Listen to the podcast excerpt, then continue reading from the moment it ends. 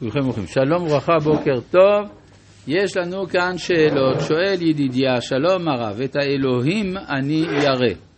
הרב מסביר שיוסף מתכוון לומר שהוא עוקב אחרי המוסר.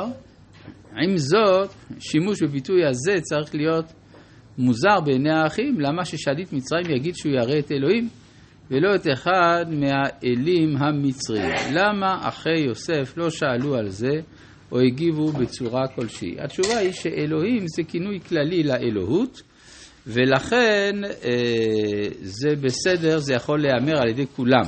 שם הוויה הוא מיוחד לישראל, או אולי כל פנים, לא לכל, לא לכל אדם, ובאמת היה מקום לשאלה. אבל אלוהים זה שם כללי. גם פרעה עצמו.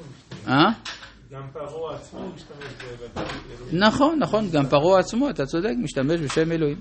השאלה היא בדיוק באיזה מילה הם השתמשו בפועל, כי הרי הם דיברו מצרית שם, אז אני לא יודע, אבל, אבל זה, התורה יכולה לתרגם את זה לשם אלוהים. שואל גלעד, שלום הרב, שמעתי מהרב שכשכתוב במקרא האלוהים באופן מיודע מדובר על האלילים, ומי שעובד את האלוהים מכפיף את הכל לכוחות הטבע בלבד, בפרט בשיעור על השם הוא האלוהים. איך זה נכנס במשפט של יוסף, את האלוהים אני ירא? יוסף מכפיר הכל לכוחות הטבע או למוסר? האלוהים, כיוון שיוסף כאן מופיע בתור אדם שאיננו עברי, כי אם מצרי, אז זה ברור שהמושג של אלוהות אצלו מתפרש על ידי האחים כבעל קונוטציה אלילית. ולכן כתוב כאן את האלוהים אני ירא. ובכן, וגם אולי בגלל ששמה באמת הוא קצת משקר להם. הוא לא אומר את האמת, כלומר, הרי הוא מספר להם סיפור שאיננו מה שהוא חושב. ובכן, אנחנו ממשיכים בפרק ממבט, ואנחנו בפסוק פסוק כ"ד. ויסוב מעליהם ויפק, זה כבר ראינו, וישב, וישוב עליהם. וידבר עליהם, ויקח מאיתם את שמעון, ויאסור אותו לעיניהם. מדוע דווקא שמעון? שמעון, יכול להיות שהוא זה שמחר אותו. כי הרי ראובן אה, לא היה, ב, נגיד ככה, לא בדיוק מבין מה קורה בסיפור של המחירה, אז אה, מי בא אחרי ראובן? אם לא שמעון.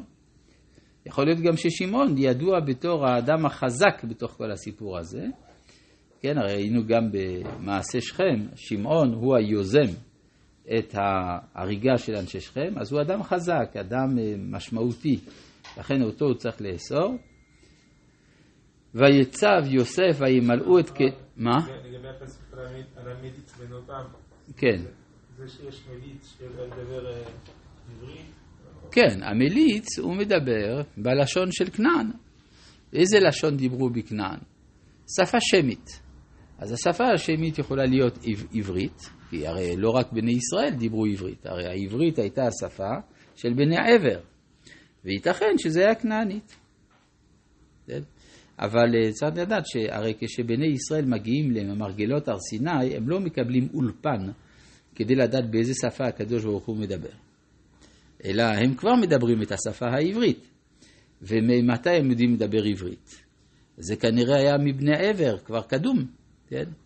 אז כנראה שהשפה הזאת הייתה ידועה. למשל, אנחנו, יש בארכיאולוגיה נמצאה מצבת מישה מלך מואב. אומרים המחקרים שזה כתוב במואבית. יש רק בעיה אחת, קשה מאוד לראות מה ההבדל בין מה שכתוב שם במואבית לבין עברית. כלומר, העברית הייתה השפה של כמה עמים באותם הימים. מה זה לישוב? הכוונה לשם תשובה? לא, הוא חזר. חזר, בישוב, חזר. כן, ויקח מאיתם את שמעון, ויצב יוסף, פסוק כף, היי. וימלאו את כליהם בר, ולהשיב כספיהם משל שקו, ולתת להם צידה לדרך, ויעש להם כן. שאלה היא, למה יוסף מחזיר את הכסף? בפשטות, כדי שהם יחזרו.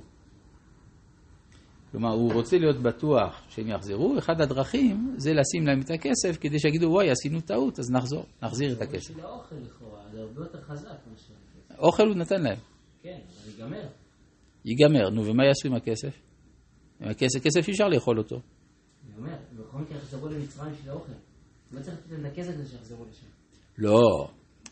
הוא נותן להם כסף כדי שירגישו שהם חייבים להחזיר. יכול להיות שעד אז ייגמר הרעב וכל מיני דברים אחרים. אבל, אבל אם מישהו לקח בטעות ממון, צריך להחזיר אותו. ויישאו את שברם על חמוריהם, וילכו משם, ויפתח האחד את שקו, לתת מספו לחמורו במלון, וירד כספו, והנה הוא בפי המתחתו. יש את השאלה, מי זה היה? אז חז"ל אומרים, זה היה לוי. ויפתח האחד, יש שמעון ולוי, שמעון אסור, אז לוי. עכשיו, מה זה הסיפור הזה שהוא נותן מספו לחמורו במלון? בפשטות מדובר בחמור של שמעון. הרי אם שמעון אסור, שמעון נאסר, אז איפה החמור שלו? אז יש מישהו שאחראי על החמור שלו לתת לו מספו, אז לוי שנותן, לוקח מה, מהסק, הרי יש סק שמיועד לבני אדם, יש סק שמיועד כדי לתת מזון לחמור. אז הוא פותח את התיק של, את המתחת של שמעון. ויאמר אל אחיו, ושב כספי וגם הנה באמתחתי, ויצא ליבם, ויחרדו איש אל אחיו, לאמור, מה זאת עשה אלוהים לנו, ויבוא אל יעקב אביהם, ארצה כנען, ויגידו לא, את כל הקורות אותם לאמור, דיבר האיש, אדוני הארץ איתנו קשות, ויתן אותנו כמרגלים את הארץ, ואומר אליו, כי אם אנחנו, לא היינו מרגלים, שנים עשר אחים, שנים עשר אנחנו, אחים בני אבינו, האחד אינו והקטון היום את אבינו בארץ כנען, ויאמר לנו האיש, אדוני הארץ, בזאת תדע, כי כנים אתם, אחיכם האחד, הניחו איתי, ואת רעבון בתיכם קחו לך, ולכו, תביאו את אחיכם הקטון אליי, וידעה, כי לא מרגלים אתם, כי כנים אתם, את אחיכם אתן לכם, את הארץ יסחרו, ויהי מריקים שקיהם, והנה ישרו כספו בשקו, ויראו את צירות כספיהם, המה ואביהם ויראו.